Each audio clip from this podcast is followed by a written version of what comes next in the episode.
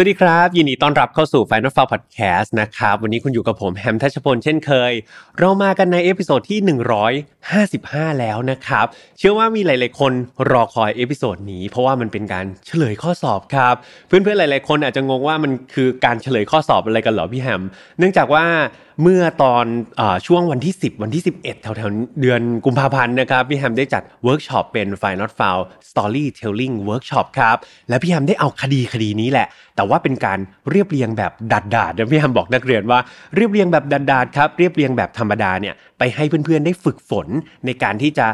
เรียบเรียงสคริปต์ครับ แล้วก็ไปเข้าห้องอัดแบบจริง ๆ นะ เพื่อนๆ หลาย ๆ คนที่มาเวิร์กช็อปก็จะได้เห็นฉากนะครับ แบบที่พี่แฮมได้นั่งอยู่ตรงนี้จริง ๆ ได้ใช้ไมโครโฟนที่พี่แฮมใช้ตรงนี้จริง ๆ ครับ แล้วก็ได้อัดไม่รู้ว่าป่านนี้ได้ฟังเสียงของตัวเองหรืออยังเนาะสำหรับใครที่พลาดไปก็ยังไงรอติดตามกันได้ครับ เราอาจจะมีเวิร์กช็อปครั้งถัดๆไปกันด้วย แต่สำหรับเพื่อนๆ ทุกคนและเพื่อนๆ 40 คนนี้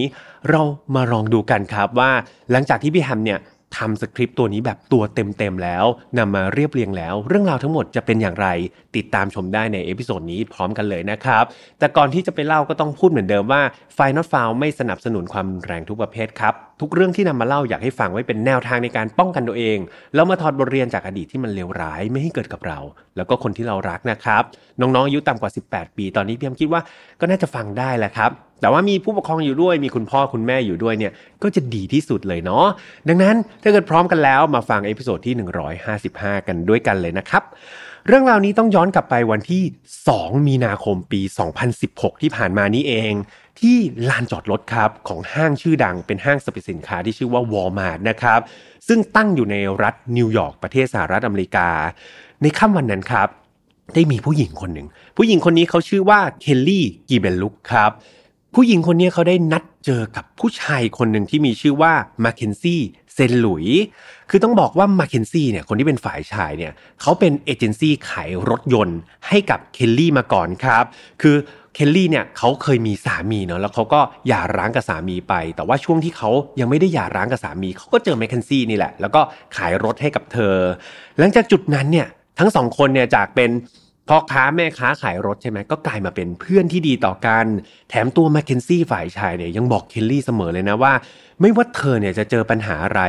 ไม่ต้องห่วงนะ ฉันสามารถช่วยเธอได้เสมอ และติดต่อมาหาฉันได้ทันทีเลยที่เธอต้องการนะครับ และดูเหมือนว่าค่ำคืนวันนั้นเนี่ยเคลลี่จะนัดเจอกับแมคเคนซี่เพื่อพูดคุยอะไรบางอย่าง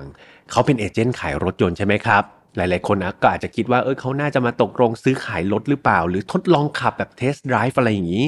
ปรากฏว่าไม่ใช่ครับ เขาพูดคุยเกี่ยวกับรถเหมือนกัน แต่เขาต้องการจะนำรถบางอย่างรถบางคันเนี่ยกลับกลายมาเป็นอาวุธครับ เพื่อนๆฟังไม่ผิดครับเคลลี่นัดเจอกับแมคเคนซี่เพื่อพูดคุยกับกับแผนการทำฆาตกรรมอำพราง โดยเป้าหมายของเธอหรือว่าเหยื่อที่เคลลี่เนี่ยอยากให้แมคเคนซี่เนี่ยไปจัดการมีชื่อว่าซูซานเบิร์นสตินครับมาถึงตรงนี้หลายๆคนอาจจะงงว่าเอาแล้วซูซานเป็นใครใช่ไหมซูซานคือภรรยาของนายแพทย์คนหนึ่ง ที่ชื่อว่าไอราเบิร์นสตินแล้วมันเกี่ยวยังไงอีกใช่ไหมครับ ไอราที่เป็นนายแพทย์คนนี้ก็คือแฟนหนุ่มของเคลลี่นั่นเอง มาถึงตรงนี้พี่แฮมจะ recap ทุกคนอีกทีเพื่อไม่ให้เกิดความงงนะครับ คือไอราที่เป็นหมอเนี่ยเขามีภรรยาอยู่แล้ว ที่ชื่อซูซานใช่ไหมครับ แต่ว่าสองคนนี้ความรักเขาไม่ค่อยดีสักเท่าไหร่ แล้วก็อยู่ในช่วงที่จะหย่าร้างกันครับ แต่ว่าในกระบวนการหย่าร้างมันก็ไม่ใช่ว่าจะง่ายๆ ใช่ไหมมันมีปัญหาคารากระซังมากมาย โดยเฉพาะเรื่องเกี่ยวกับเงินชดเชยและการแบ่งสมบัติครับ คราวนี้ไอราเนี่ย พอเขายังไม่ได้หย่ากับภรรยา แต่เขาดันไปคบซ้อนครับ กับผู้หญิงที่ชื่อว่าเคลลี่ ผู้หญิงต้นเรื่องที่ไปแฮมเล่านั่นเอง และในระหว่างที่แบบหย่าก็ลำบากเหลือเกินตกลงเรื่องเงินทองมันก็แบบไม่ลงตัวสักทีเคนรี่คนที่เป็นชูรักนะครับต้องเรียกว่าชูรักก่อนนะ เพราะว่ายังไม่ได้หย่าขาดเคลลี่ที่เป็นชูรักก็เลยแบบคิดไอเดียว่าอะไหนๆจะหย่ากันยากขนาดนี้ ดังนั้นฉันคิดแผนกำจัดภรรยาของเธอให้ซะเลยครับ และเธอก็อาศัยว่ามาเคนซี่คนนี้ที่เป็น เอเจนต์รถยนต์ให้กับเธอเนี่ยเขาก็มีความเชี่ยวชาญหลากหลายเกี่ยวกับรถอยู่แล้ว ดังนั้นการคิดแผนฆาตกรรมอำพรางโดยการขับรถยนต์ แล้วแกล้งให้มันเป็นอุบัติเหตุนี่แหละ มันน่าจะแนบเนียนที่สุดครับ แล้วก็ตรงกับความสามารถของแมคเคนซี่ที่สุด ดังนั้นเองครับ ในคืนนั้น ทำให้ทั้งสองคนเนี่ยก็เลยนัดเจอกันเพื่อพูดคุยแผนอย่างละเอียด พร้อมกับมอบเงินมัดจำให้กับแมคเคนซี่ด้วยนะครับ แล้วก็เคลลี่ก็บอกว่าเนี่ยเดี๋ยวฉันมอบเงินให้เธอบางส่วนนะ เดี๋ยวเธอไปขับรถชนซูซานกำจัดซูซานได้เมื่อไหร่ confirm มาแล้วว่าซูซานตายเนี่ยเดี๋ยวฉันจะจ่ายเงินที่เหลือให้กับเธอเอง เอาจริง ๆ ก่อนหน้านี้พี่แฮมต้องบอกว่า ก่อนที่เขาจะมาคุยกันแผนละเอียดเกี่ยวกับการกำจัดซูซานเนี่ยตัวไอราที่เป็นผู้ชายนะ ตัวที่เป็นคุณหมอเนี่ยกับเคลลี่ชู้รักเนี่ยเขาเคยเจอกับแมคเคนซี่มาก่อนแล้วด้วยครับ แถมไอราคนที่เป็นคุณหมอเนี่ยเขายังเคยให้แมคเคนซี่เนี่ยพิสูจน์ฝีมือด้วยนะ บอกว่าเอาละฉันเนี่ยจะจ้างแกให้ไปกำจัดภรรยาเนี่ยด้วยเงินหนึ่งแสนดอลลาร์เนี่ยก่อนรับงานจริงเนี่ยฉันขอพิสูจน์ความสามารถของแกซะหน่อย เขาก็เลยบอกว่าก่อนหน้านี้เนี่ยฉันมีแบบเหมือนเป็นพวกตัวแทนประกันอยู่สองคนนะตามรังควานชีวิตฉันมากเหลือเกิน พิสูจน์ฝีมือเลยสิแกไปข่มขู่แล้วก็ไปซ้อมตัวแทนประกันสองคนนั้นให้ฉันดูหน่อย ถ้าแกทำได้แสดงว่าแกมีความสามารถ และเดี๋ยวฉันจะให้แกเนี่ยรับงานใหญ่ไปกำจัดสุสานภรรยาของฉันเอง ซึ่งมาเคนซี่ก็บอกว่าได้เลยไม่มีปัญหาไอการไปข่มขู่แบบทำร้ายประกันสองคนเนี่ยชิวๆจัดการได้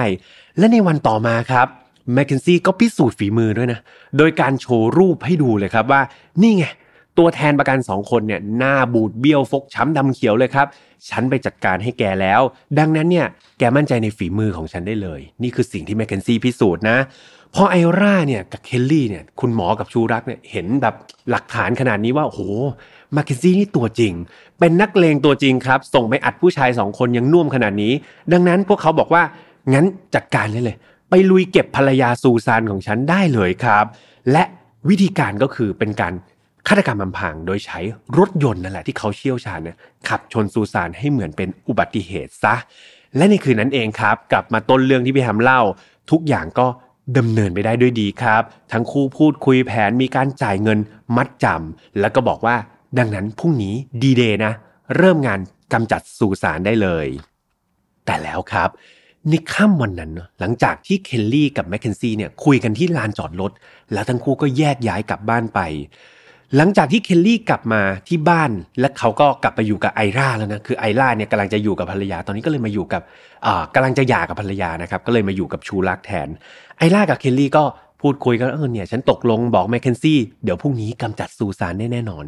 ในขณะที่นั่งนั่งอยู่ครับ จู่ๆก็มีเสียงเคาะประตูดังขึ้นก๊อกก๊อกก๊อกพวกเขาก็เลยเดินไปเปิดประตู ปรากฏว่า หลังจากที่เขาเปิดประตูออกมา บุคคลที่ยืนอยู่หน้าประตูก็คือ เจ้าหน้าที่ตำรวจกับเพื่อนๆ ท่ามกลางความงุนงงเนาะเอ้าอยู่ๆตำรวจมาที่บ้านได้ไง เจ้าหน้าที่ตำรวจได้ทำการจับกลุ่มครับ โชว์หมายเลยนะครับ แล้วก็เข้าจับกลุ่มทั้งสองคน พร้อมตั้งข้อหาสมรู้ร่วมคิดในการฆาตกรรมสู่สารทันทีครับ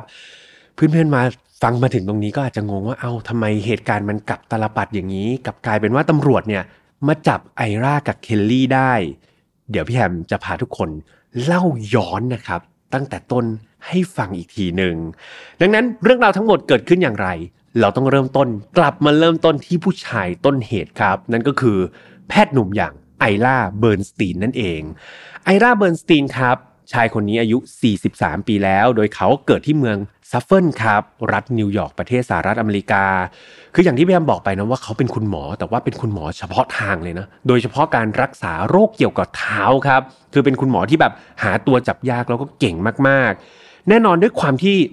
เป็นคุณหมอเฉพาะทางใช่ไหมทำให้เขานี่มีฐานะที่ร่ำรวยมากๆครับ มีคนป่วยเนี่ยมาหาเขาเยอะมากๆ นอกจากจะฐานะดีแล้วเนาะมีชื่อเสียงทางการแพทย์ที่เก่งกาจแล้วเนี่ยไอร่ายังมีครอบครัวที่น่ารักแล้วก็อบอุ่นเป็นอย่างมากด้วย โดยภรรยาของเขาก็คือคุณสูซานนั่นเอง ซึ่งเป็นเหยื่อนะที่พี่แฮมบอกไปสูซานเนี่ยก็เป็นภรรยาที่ดีครับ แล้วพวกเขาก็มีลูกๆด้วยกันถึง 3 คนเลย เรื่องราวความรักระหว่างไอร่ากับสูซานเนี่ยต้องย้อนกลับไปในปี 1990 ครับ คือตอนนั้นเนี่ยไอร่ากับสูซานเนี่ยไปพบ รักกันที่มหาวิทยาลัยครับ Penn State หรือว่า Penn State University ทั้งคู่เนี่ยเรียนกันคนละคณะนะ คือไอล่าเนี่ยเรียนเป็นคุณหมอครับ แต่ว่าซูซานเนี่ยเรียนคณะอื่น แต่ต่อให้แบบไม่ได้เรียนด้วยกันเนี่ย แต่ทั้งคู่ก็รู้สึกแบบเออเคมีมันเข้ากันนะ ถูกอกถูกใจกันเป็นอย่างดี หลังจากนั้นครับเขาก็ค่อยๆ พัฒนาความสัมพันธ์จากมิตรภาพครับ จากความเป็นเพื่อนเนี่ยกลายมาเป็นคนรักในที่สุด พอเรียนจบมาแล้วเนี่ยปรากฏว่าไอราเขาก็ไปศึกษาต่อ คือเป็นคุณหมอเนี่ยพอเรียนจบแล้วเขาก็ต้องไปเรียนศึกษาเฉพาะทางต่อใช่ไหมครับ ไอราก็ไปเรียนต่อทางด้านการบำบัดรักษาเท้าโดยเฉพาะครับ แล้วทำให้ทั้งคู่เนี่ยก็ไม่ได้ค่อยได้เจอกันใช่ไหมเพราะว่าไอราต้องไปเรียนหนังสือส่วนซูซานก็ไปดำเนินชีวิตไปประกอบอาชีพของเธอไป แต่นั้นก็ไม่ได้เป็นปัญหาครับ ทั้งคู่ก็ใช้ ความสัมพันธ์แบบเป็น long distance relationship ครับ ก็คือเป็นความสัมพันธ์ระยะไกล ไม่ได้อยู่ด้วยกันไม่เป็นไร ก็ text หากันหรือว่าโทรศัพท์หากันแทน หลังจากสารสัมพันธ์กันยาวนานถึง 12 ปีเลยนะครับเพื่อนๆ คือเป็นแฟนกันยาวนาน 12 ปี ในที่สุดครับ ปี 2002 เนี่ย ไอราและซูซานก็เลยตัดสินใจแต่งงานกัน และพวกเขาก็เริ่มต้นชีวิตคู่ด้วยกันครับที่เมือง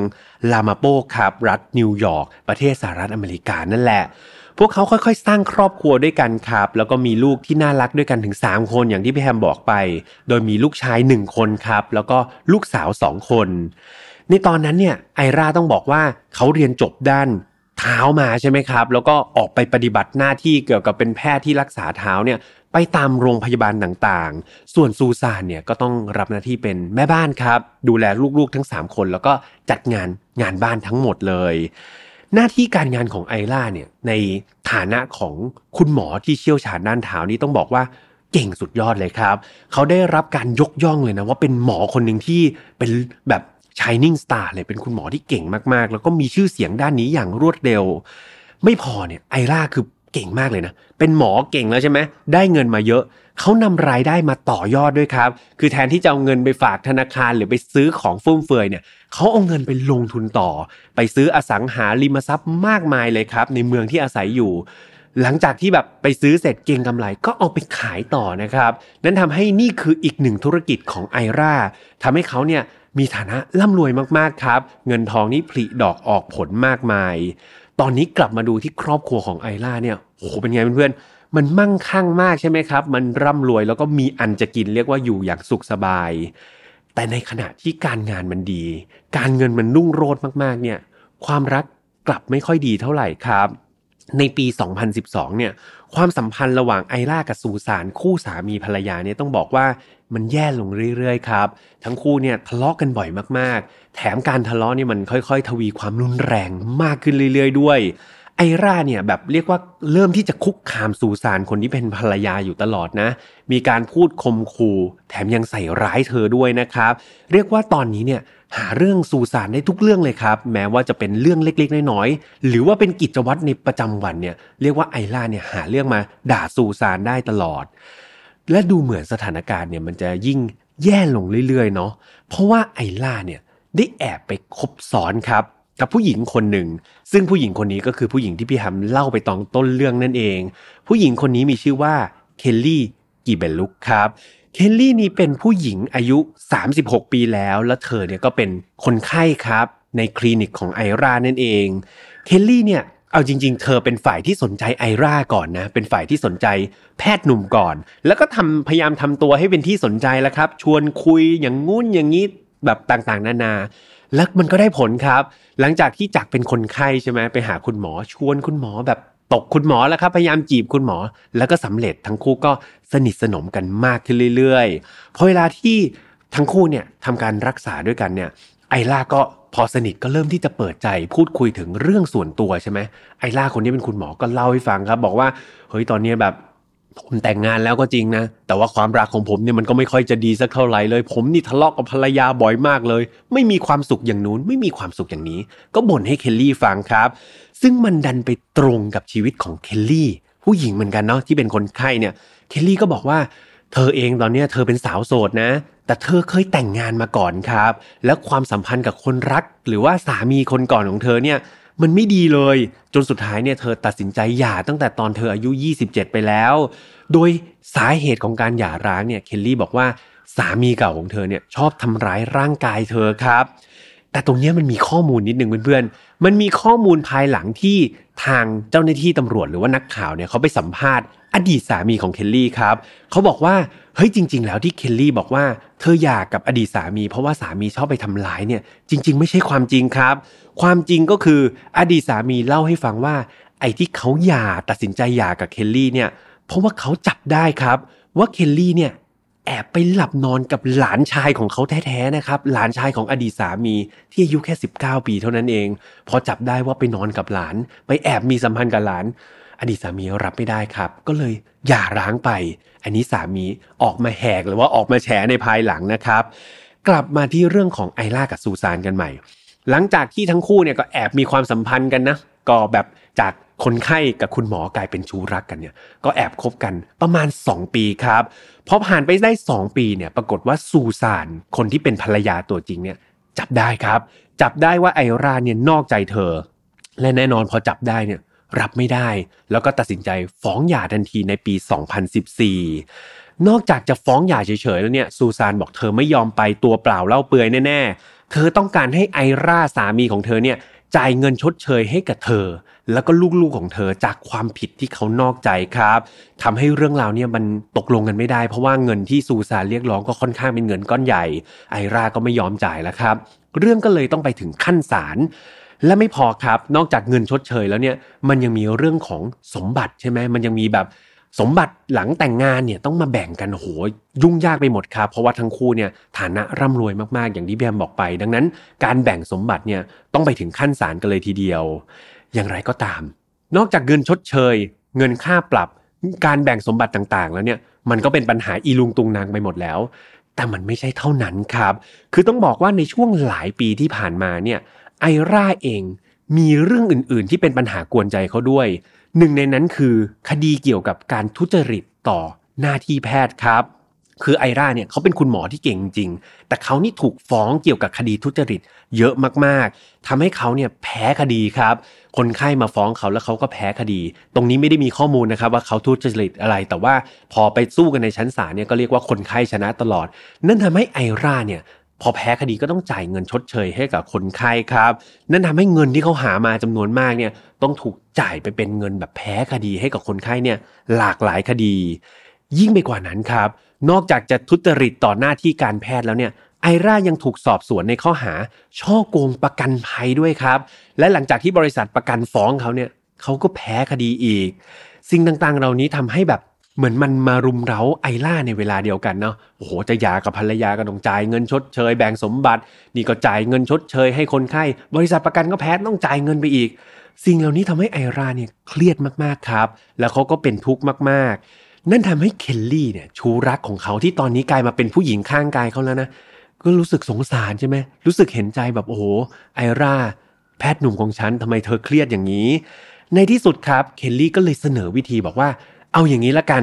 ฉันรู้สึกเห็นใจเธอมากและฉันอยากให้เธอเนี่ยหมดความกังวลเรื่องของภรรยาไป สิ่งที่ทำให้เธอเป็นทุกข์อะคือซูซานภรรยาใช่ไหมตกลงกันไม่ได้สักทีใช่ไหมดังนั้นวิธีที่ง่ายที่สุดเลย ในการทำให้ clear ปัญหานี้ก็คือกำจัดซูซานทิ้งซะครับ นี่คือสิ่งที่เคลลี่เนี่ยเสนอไอเดียให้กับไอรา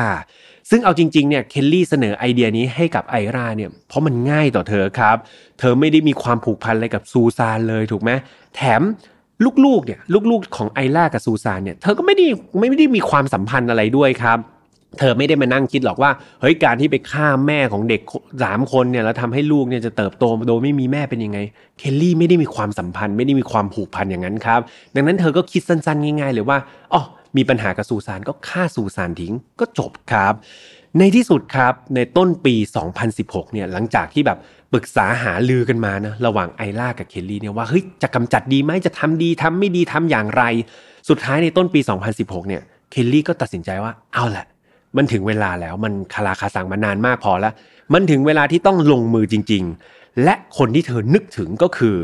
มาเคนซี่หลุยเซนครับ เอเจนซี่ผู้ชายต้นเรื่องที่เป็นเอเจนซี่ขายรถให้เธอนั่นเองเคลลี่เนี่ยโทรศัพท์นะไปหามาเคนซี่บอกว่ามาเคนซี่เนี่ยฉันมีเรื่องราวจะเล่าให้เธอฟัง ฉันอยากจะเปิดอก แล้วก็เล่าปัญหาต่างๆ ในชีวิตให้ฟัง สุดท้ายครับ ทั้งคู่ก็นัดเจอกันเนาะแล้วก็เคนลี่ก็บอกว่า เรื่องราวความทุกข์ทั้งหมดเนี่ยของฉันเนี่ยฉันอยากให้เธอช่วยนะมาเคนซี่และสิ่งที่ฉันอยากให้เธอช่วยก็คือ ไปกำจัดสู่สารซะเพราะแมคเคนซี่เนี่ย เป็นคนขายรถใช่ไหมครับเอเจนซี่ขายรถ ต่อให้เป็นเพื่อนรักของเคนลี่มากแค่ไหน แต่ว่าพอบอกให้ไปฆ่าคนเนี่ยแมคเคนซี่ตอนนั้นเขาตกใจมากครับ เขารู้สึกตื่นตระหนกมาก แล้วเขาก็พยายามถามเคลลี่นะว่าเฮ้ยเธอเธอเธอพูดจริงหรือเธอหยอกเล่นแต่ว่าด้วยน้ำเสียงและวิธีการของเคลลี่ที่บอกเล่าให้กับแมคเคนซี่ฟังเนี่ยเธอต้องการให้เขาไปฆ่าซูซานจริง ๆ ครับ ดังนั้น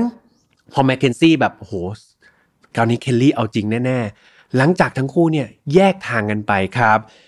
สิ่งที่มาเคนซี่ทำเนี่ยไม่ใช่การกลับไปทำตามแผนของเคลลี่นะแต่สิ่งที่มาเคนซี่ทำก็คือเขารีบไปแจ้งเจ้าหน้าที่ตำรวจทันทีครับ เขาบอกตำรวจหมดเลยนะว่า เฮ้ยเนี่ยเคลลี่เนี่ยมีผู้หญิงคนหนึ่งมาติดต่อบอกให้ผมไปฆ่าผู้หญิงคนหนึ่งที่ชื่อซูซานเพราะว่ามีปัญหากับชู้รัก 1 2 3 4 เล่าให้ตำรวจฟังอย่างละเอียดเลย ซึ่งตอนนั้นเนี่ยตำรวจก็เชื่อนะครับ เชื่อในสิ่งที่มาเคนซี่พูด แต่ปัญหาก็คือหลักฐานครับตำรวจเนี่ยเขาไม่มีหลักฐานเลยนะคือแบบอยู่ๆมีคนมาบอกเล่าปากเปล่านี่มันไม่มีหลักฐาน เขาต้องการหลักฐานไปเอาผิดเคลลี่ครับเพื่อจับกลุ่มตัวเคลลี่แล้วก็ป้องกันเหตุต่างๆ ไม่ให้เกิดขึ้นได้จริง ๆ ดังนั้นตำรวจก็เลยช่วยกันคิดแผนกับมาเคนซี่ครับบอกว่าเอาอย่างนี้ละกัน การที่เราจะได้หลักฐานได้เนี่ยเราต้องคิดแผนซ้อนแผนขึ้นมา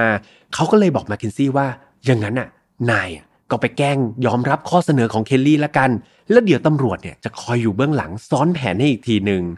เมื่อตกลงกันได้แบบนี้ครับมาเคนซี่ก็เลยบอกโอเค เขาร่วมมือกับตำรวจครับเพื่อหาหลักฐานเด็ดให้ได้ เขาก็เลยรีบติดต่อเคลลี่ไปครับ แล้วก็นัดวัน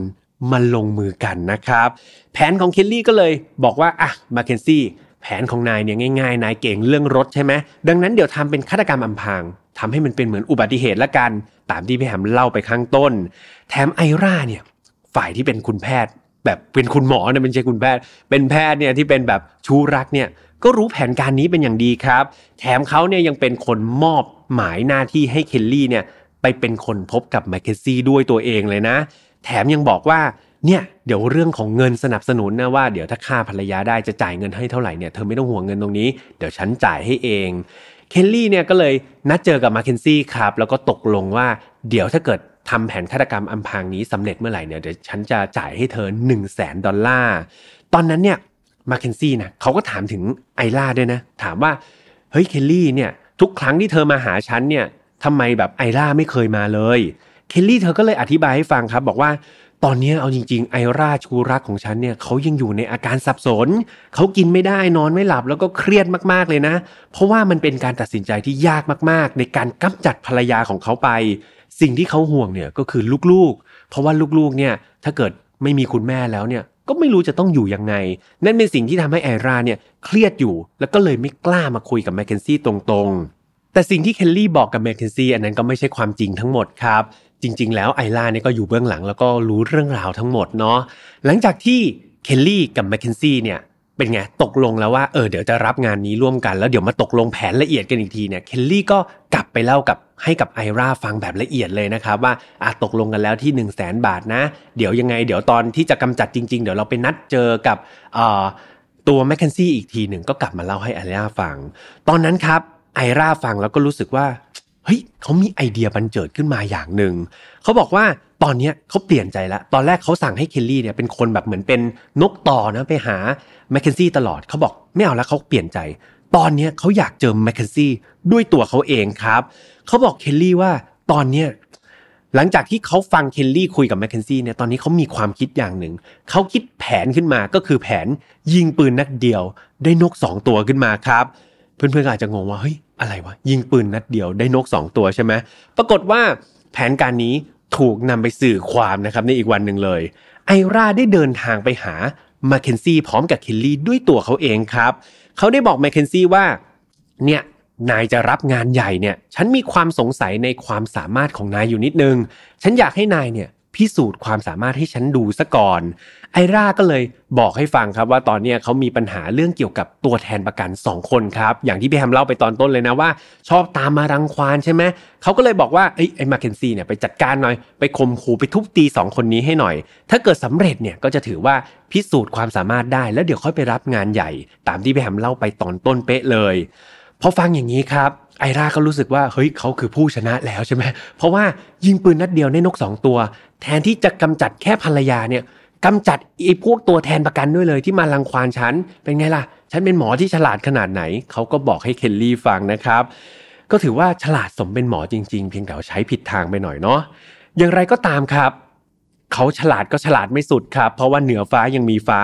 แมคเคนซี่เนี่ยพอรู้แผนเนาะแผนยิงปืนนัดเดียวได้นก 2 ตัวเนี่ยเขาก็รีบนำกลับไปบอกตำรวจทันทีครับว่าเนี่ยไอราสั่งให้ผมเนี่ยไปจัดการตัวแทนประกัน 2 คนนะตำรวจก็เลยบอก อืมโอเค ดีเลย เดี๋ยวฉันจะทำแผนซ้อนแผนตำรวจก็เลยทำการติดต่อ เจ้าหน้าที่ประกันสองคนนั้นมาหาตำรวจเลยครับพอมาหาเสร็จแล้วเป็นไงก็เล่าให้ฟังทั้งหมดเลยนะ เล่าให้ฟังเสร็จไม่พอครับ โทรติดต่อ ช่างแต่งหน้ากับเพื่อนๆเอาช่างแต่งหน้ามาที่สถานีตำรวจเลยครับ แล้วบอกว่าอ้าวละเลงเลย ช่างแต่งหน้าคนนี้ช่วยละเลงตัวแทนประกันสองคนนี้ ให้หน้าบูดเบี้ยวหน้าเละเลอะเทอะนะแล้วก็แต่งเลือดให้มันดูฟกช้ำดำเขียว ระดับฮอลลีวูดเลยครับ เรียกว่าจบเอกการแสดงมาด้วยนะครับสำหรับคุณตำรวจ ก็แต่งหน้าเลยเรียบร้อยตัวแทนประกันหน้าเลอะเทอะแล้วเหมือนโดนต่อยมา เสร็จแล้วก็ถ่ายรูปครับคุณตำรวจถ่ายรูปให้เสร็จเลยนะครับ ได้ตัวแทนประกัน ถ่ายรูปตัวแทนประกันที่แต่งหน้าจนฟกช้ำ เสร็จแล้วส่งให้แมคเคนซี่ครับแมคเคนซี่ก็อ้าวไม่ต้องเปลืองแรงครับ ได้รูปตัวแทนประกันที่ฟกช้ำดำเขียวเสร็จ ก็เอารูปนี้ไปให้ไอรากับเคลลี่ดู เป็นไงครับพอไอรากับเคลลี่เห็นรูปตัวแทนประกันที่ถูกตกแต่งหน้าอย่างแบบแนบเนียน ทั้งคู่ก็เชื่อสนิทใจเลยครับว่าโอ้โหมาเคนซี่นี่ตัวจริงเก่งจริงนะครับ นั่นทำให้พวกเขา วางแผนคุยเรื่องของการฆาตกรรมซูซานนันที และนี่ก็คือเรื่องราวทั้งหมดเลยนะครับ ว่าเหตุชนไหนหนอคืนนั้นเขาไปคุยแผนการกัน แล้วสุดท้ายตำรวจเนี่ยไปเคาะประตูหน้าบ้านของไอล่าและเคลลี่ครับ อันนี้พี่ฮัมก็เล่าเรื่องราวทั้งหมดเนี่ยย้อนกลับไปได้หมดเลย และก็แน่นอนครับ เราต้องยก MVP นะครับหรือว่าฮีโร่ของคดีนี้ให้กับ แมคเคนซี่ครับซึ่งเป็นเหมือนสปายเป็นหนอนบ่อนไส้ให้กับตำรวจนั่นเอง แน่นอนครับว่าหลักฐานเด็ดนั่นก็คือเทปบันทึกเสียงครับ อย่างที่แม่บอกไปว่าตอนต้นเรื่องเนี่ยเขานัดเจอกันที่ลานจอดรถในห้างวอลมาร์ทใช่ไหมครับ ตอนนั้นที่พูดคุยกันแผนพูดคุยแผนกันอย่างละเอียดเนี่ยตอนที่เคลลี่พูดคุยเนี่ยแมคเคนซี่ครับได้ทำการแบบแอบอัดบันทึกเสียงนะครับ เอาเครื่องบันทึกเสียงเนี่ยที่ตำรวจฝากไว้เนี่ยติดตัวไปแล้วครับ ดังนั้นบทสนทนาทั้งหมดครับ เรียบร้อยครับ ถูกอัดบันทึกไว้เรียบร้อย แถมเงินมัดจำที่เคลลี่จ่ายมาเนี่ยก็เป็นอีกหนึ่งหลักฐานชั้นดีที่แมคเคนซี่รวบรวม แล้วก็เอาไปให้เจ้าหน้าที่ตำรวจทันทีครับ และตำรวจก็ไม่รอช้าครับ พอได้เทปบันทึกเสียงฟังเรียบร้อยแล้ว ได้เงินที่เป็นของกลางเรียบร้อยแล้ว ก็บุกไปจับไอรากับเคลลี่ในคืนนั้นนั่นเองไอรากับเคลลี่ครับ หลังจากถูกจับก็แน่นอนถูกตั้งข้อหาสมรู้ร่วมคิดในคดีฆาตกรรมซูซานครับ แถมไอราเนี่ยยังโดนอีกหนึ่งข้อหาด้วยนะ ในข้อหาสมรู้ร่วมคิดทำร้าย ผู้ตรวจประกันนะครับผู้ตรวจสอบประกันอีก 2 รายด้วยนะครับ ทางด้านเจ้าหน้าที่ตำรวจเนี่ยก็โชว์หลักฐานทั้งหมดเลยนะไม่ว่าจะเป็นเทปบันทึกเสียงใช่ไหมครับ หรือว่าเป็นเงินประกันต่างๆ ซึ่งแน่นอนว่ามันยากครับที่ทั้งคู่จะปฏิเสธได้ แถมแมคเคนซี่เนี่ยก็ยังเป็นพยานปากเอกให้กับคดีนี้ด้วย ทางด้านเคลลี่ก่อนนะ เคลลี่ที่เป็นผู้หญิงเนี่ยหลังจากถูกจับกลุ่มแจ้งข้อหาอะไรต่างๆ เนี่ย เธอกลับดูสงบมากครับ เธอดูเยือกเย็นมากๆ เธอดูไม่ได้ตื่นเต้นเลยนะกับการถูกจับกลุ่มครั้งนี้ แถมเธอยังรับสารภาพออกมาแบบตรงๆเลยครับ ไม่ได้มีการบิดผิวอะไร แถมเธอยังได้ให้สัมภาษณ์กับนักข่าวด้วยนะ นักข่าวไปสัมภาษณ์ว่า เฮ้ย คุณรู้สึกยังไงบ้างที่โดนจับกลุ่ม เคลลี่ก็บอกว่าที่จริงฉันก็ไม่ได้ตกใจอะไรนะ ฉันก็รู้สึกได้ว่าฉันน่าจะถูกจับแหละ นี่คือสิ่งที่เคลลี่เขาให้สัมภาษณ์กับนักข่าวนะครับ แต่กลับมาด้านของไอราบ้าง ฝ่ายชายชูรักตัวต้นเหตุเนี่ย เขาไม่ได้มีอาการนิ่งสงบเลยเขากลับดูร้อนรนเป็นอย่างมากครับ จากการสอบปากคำเนี่ยไอราดูมีความกังวลเป็นอย่างมาก และเขาไม่ได้คิดกังวลเป็นห่วงครอบครัวเลยนะเขาไม่ได้ห่วงซูซานเขาไม่ได้ห่วงลูกๆเขาเลย แต่สิ่งที่เขากังวลเสมอเลย ตลอดการสอบปากคำก็คือ ภาพลักษณ์ของเขาครับเขารู้สึกว่าโหยเขาสร้างภาพลักษณ์มาเป็นคุณหมอที่เก่งมากๆเนี่ย ตอนนี้ภาพลักษณ์ต่างๆ reputation ต่างๆ ของเขาเนี่ยมันกำลังจะพังทลายแล้วเขาดูร้อนรนมากๆ เขาไม่อยากให้ภาพลักษณ์ทั้งหมดเนี่ยมันพังทลายไปเพราะเรื่องนี้ นอกจากนั้นเนี่ยไอร่ายังบอกว่าเฮ้ยผมอะเป็นผู้บริสุทธิ์นะ เรื่องราวทั้งหมดที่เกิดขึ้นเนี่ยผมไม่เกี่ยวเลยเคลลี่เนี่ยที่เป็นชู้รักเนี่ยจัดการทำเองคนเดียวหมดเลยเขาเนี่ยแบบถูกบีบบังคับให้ร่วมมือนะโอ้โหเรียกว่าแมนมากๆครับ โยนทุกอย่างให้ฝ่ายหญิงหมดเลย แต่จากหลักฐานต่างๆครับแน่นอนว่าเจ้าหน้าที่ตำรวจไม่ได้เชื่อไอรานะครับ แล้วก็รู้ได้เลยว่าไอราเนี่ยก็คือคนที่อยู่เบื้องหลังมาตลอด แล้วก็ให้เคลลี่ชูรักเนี่ยเป็นเหมือนเครื่องมือเป็นเหมือนนกต่อให้กับเขานั่นเอง หลักฐานเหล่านี้ครับมันพิสูจน์ได้เป็นอย่างดีว่าทั้งคู่เนี่ยมีความผิดจริง และสุดท้ายในเดือนพฤษภาคมปี 2017 ทั้งคู่ก็ต้องขึ้นศาลแล้วก็ได้รับคำตัดสินดังนี้ครับ ไอร่าเนี่ย ฝ่ายชายก่อนนะ ถูกตัดสินว่ามีความผิดจริง และต้องโทษจำคุก 15 ปีครับ โดยเขามีสิทธิ์ที่จะขอรับทันบนได้ หลังจากติดคุกอย่างน้อยๆ 5 ปีนะครับ อันนี้สำหรับโทษฝ่ายชาย ส่วนฝ่ายหญิงบ้างชูรักอย่างเคลลี่เนี่ยโทษน้อยลงมาหน่อยครับถูกตัดสินจำคุก 12 ปีครับ แล้วก็มีโอกาสที่จะรับสิทธิ์ขอทันบนนะครับ หลังจากติดคุกไปแล้วอย่างน้อยๆ 4 ปีครับ ก็โทษเบากว่าฝ่ายชายนิดนึงเพราะฝ่ายชายไปโดนข้อหาที่ส่งคนสมรู้ร่วมคิดไปซ้อมประกันด้วยเนาะสองคน ก็เรียกว่าทั้งคู่ครับ หลังจากถูกศาลตัดสินก็จำเป็นจะต้องเดินทางเข้าสู่คุกสู่ตาราง แล้วก็เป็นการปิดฉากนายแพทย์คนหนึ่งที่มีชื่อเสียงครับ แทนที่เขาจะเอาความรู้ความสามารถนะที่ตัวเองเนี่ยไปร่ำเรียนมาใช่ไหมเป็นคุณหมอที่มีชื่อเสียงแถมยังไปต่อยอดเป็นนักอสังหาริมทรัพย์ที่มั่งคั่งเนี่ย ปรากฏแล้วสุดท้ายแทนที่จะได้ใช้เงินเนี่ย สุดท้ายไปใช้ชีวิตในห้องขังแทนครับ แถมคู่รักของเขาชู้รักของเขาเนี่ยก็ต้องตามมาอยู่ในห้องขังด้วย คิดแล้วมันก็เป็นอะไรที่น่าเศร้าจริง ๆ ครับ กับการตัดสินใจที่ผิดพลาด และคดีนี้ก็ปิดตัวลงไปนะครับ ก็โชคดีหน่อยที่คดีนี้ไม่มีใครจะต้องสูญเสียชีวิตไปเนาะ อย่างที่บอกไปครับ เรื่องราวของความรักเนี่ยมันเป็นอะไรที่ซับซ้อนครับ แล้วก็เป็นอะไรที่เข้าถึงยากใช่ไหมครับสำหรับเพื่อนๆที่มีความรักนะครับ ถ้าเกิดเรามีความรักที่ดีอยู่แล้ว ก็รู้จักที่จะทนุถนอมนะครับแล้วก็รักษาความรักนั้นดีๆ เพราะเขาบอกว่าการเจอคนรักที่ดีเนี่ยมันโชคดียิ่งกว่าถูกหวยซะอีกใช่ไหมครับแต่ว่าสำหรับใครที่มีความสัมพันธ์ที่มันเริ่มจะไม่ดีแล้ว เรารู้สึกว่าคนที่อยู่ข้างๆเราเนี่ยอาจจะไม่ใช่คนที่จะใช้ชีวิตต่อไปเนี่ยมันมีวิธีการในการที่จะยุติความสัมพันธ์ได้มากมายครับ การกลับมาเป็นเพื่อนกันมันอาจจะยากเนาะแต่ว่าการที่จะไปทำร้ายเขาไปฆ่าไปแกงเขาหรือว่าไปทำให้เกิดความเรียกว่าเป็นริดรอนสิทธิของคนอื่นเนี่ยพี่แฮมคิดว่ามันไม่ใช่วิธีการที่ถูกต้องนะครับ ซึ่งพี่แฮมก็พูดไปในหลาย ๆ ขั้นตอนเลยเนาะสามีภรรยาก็ ไปหย่าร้างกันให้ถูกกฎหมายครับ ส่วนถ้าเป็นแฟนกันก็อย่าไปทำร้ายกันทั้งร่างกายและจิตใจนะ มาตกลงกันดีๆ นึกถึงวันแรกครับ ที่คบกันเนี่ยยังคบกันพูดคุยกันดีๆ ถ้าวันหนึ่งจะต้องจากกันไปก็อยากให้จากกันดีๆ อย่างไรก็ตามพี่แฮมอวยพรให้ทุกคนมีความรักที่ดีนะครับ ขอให้ทุกคนเจอคนดีๆ ถูกหวยทุกๆวันนะครับ นั่นก็คือมีคนรักที่ดีอยู่ข้างกายนั่นเอง ใครมีความรักดีๆ หรือมีเทคนิคดีๆ ในการรักษาความสัมพันธ์ คอมเมนต์พิมพ์ได้นะครับเผื่อเพื่อนๆเนี่ยจะได้เข้าไปอ่านเนาะแล้วว่าโอ้โหคนนี้ดีจังเลยเนี่ยเขารักษาความสัมพันธ์ยังไง จะได้ไม่ต้องมีกรณีที่ต้องเจอแบบคดีที่พี่แฮมเล่าในวันนี้เนาะสำหรับ Final f i l e ครับเราออกอากาศแบบนี้ทุกวันอังคารทางช่องของ Mission to Pluto เหมือนเดิมครับ ไม่ว่าจะเป็น YouTube Spotify SoundCloud Podbean Apple Podcast นะครับใครที่ชอบฟังยาวๆครับก็แน่นอนเรามี Apple Podcast แล้วก็ Spotify เนาะโลโก้สีแดงๆ ติดตามชม ติดตามฟังกันได้ยาวๆเลย นอกจากนี้เรายังมีแฟนเพจด้วยนะครับ Mission to Pluto ครับเข้าไปกดไลค์แล้วก็กดแชร์คลิปสั้นๆนะครับมีการตัดคลิปสั้นๆ แล้วก็มีเนื้อหาดีๆ เพื่อนๆแชร์ไปให้คนอื่น รับฟังกันได้ แถมเรายังมีกิจกรรมดีๆ แบบเวิร์กช็อปเนี่ยเราก็จะสื่อสารกันในแฟนเพจด้วยนะครับยังไงติดตามกันได้ สุดท้ายครับ f i n a l f i l e Family ครับสังคมเล็กๆ ของคนที่ชื่นชอบแล้วก็รักในรายการ f i n a l f i l e นะครับเข้าไปพูดคุยกันได้ครับ ฟังเรื่องราวนี้แล้วอยากจะแชร์อะไรก็เข้าไปคุยกันได้ยังไง เดี๋ยวพี่แฮมตามเข้าไปคุยกันในนั้นนะครับ